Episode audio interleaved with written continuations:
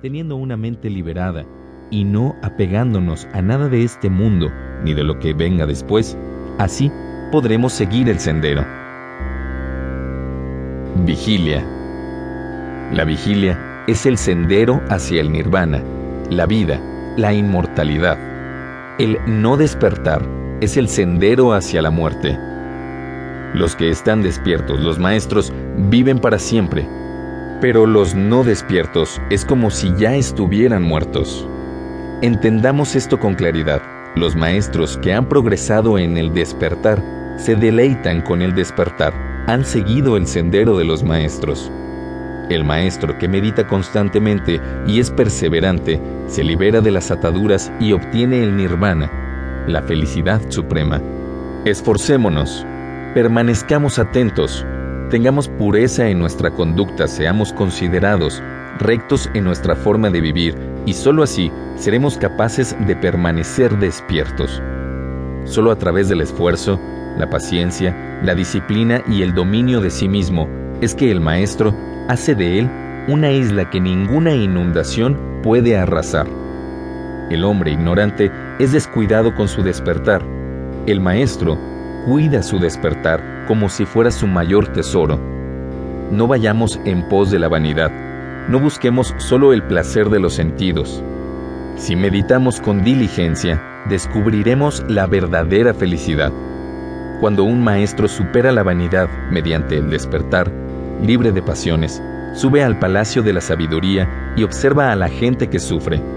Es como el que ha ascendido a una cumbre y contempla a los que están abajo despierto entre los no despiertos, plenamente consciente entre los inconscientes, el maestro avanza veloz, como si fuera un fino corcel que se adelanta y deja atrás a los demás.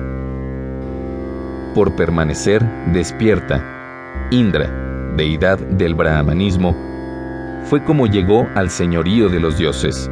Así, el despertar es elogiado y el no despertar es despreciado el discípulo que cuida su despertar y observa con recelo la inatención, avanza como el fuego que quema todo obstáculo, grande o pequeño.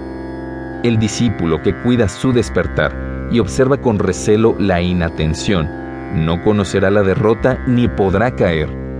Ha encontrado el sendero y está en presencia del nirvana. Nuestro interior. Así como el arquero endereza la flecha, así el maestro dirige su mente, voluble y difícil de gobernar. Nuestra mente se agita como si fuera un pez, el cual ha sido sacado del agua y depositado en la arena. Por ello, abandonemos nuestras pasiones. Controlemos nuestra mente, la cual, al ser difícil de retener, es voluble y va donde le place. Una mente controlada conduce a la felicidad. La mente, al ser difícil de percibir, es en extremo sutil y vuela tras sus fantasías. El maestro la controla. Una mente controlada lleva a la felicidad. La mente dispersa, vagando sola, incorpórea, se oculta en la caverna del corazón.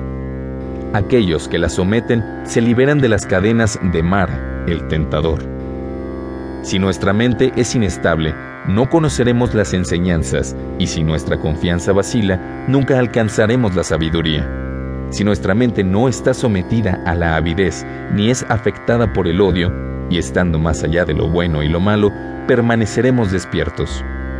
Sabiendo que nuestro cuerpo es frágil como una vasija y convirtiendo nuestra mente en una fortaleza, venceremos a Mara con nuestra sabiduría. Defenderemos así lo que hemos conquistado y viviremos sin apego ya que antes de que pase mucho tiempo nuestro cuerpo desprovisto de conciencia yacerá sobre la tierra como un leño. Por grave que sea el daño que un enemigo pueda hacernos o el odio que nos puedan tener, mayor será el daño que nos haga una mente malintencionada. El bien que ni nuestra madre o padre u otro pariente pueda hacernos, se podrá comparar con el bien que nos haga una mente bien intencionada. Las flores. ¿Quién conquistará esta tierra y el mundo de llama, la muerte, y de los devas, dioses? ¿Quién descubrirá el sendero de la virtud, como el jardinero elige las mejores flores?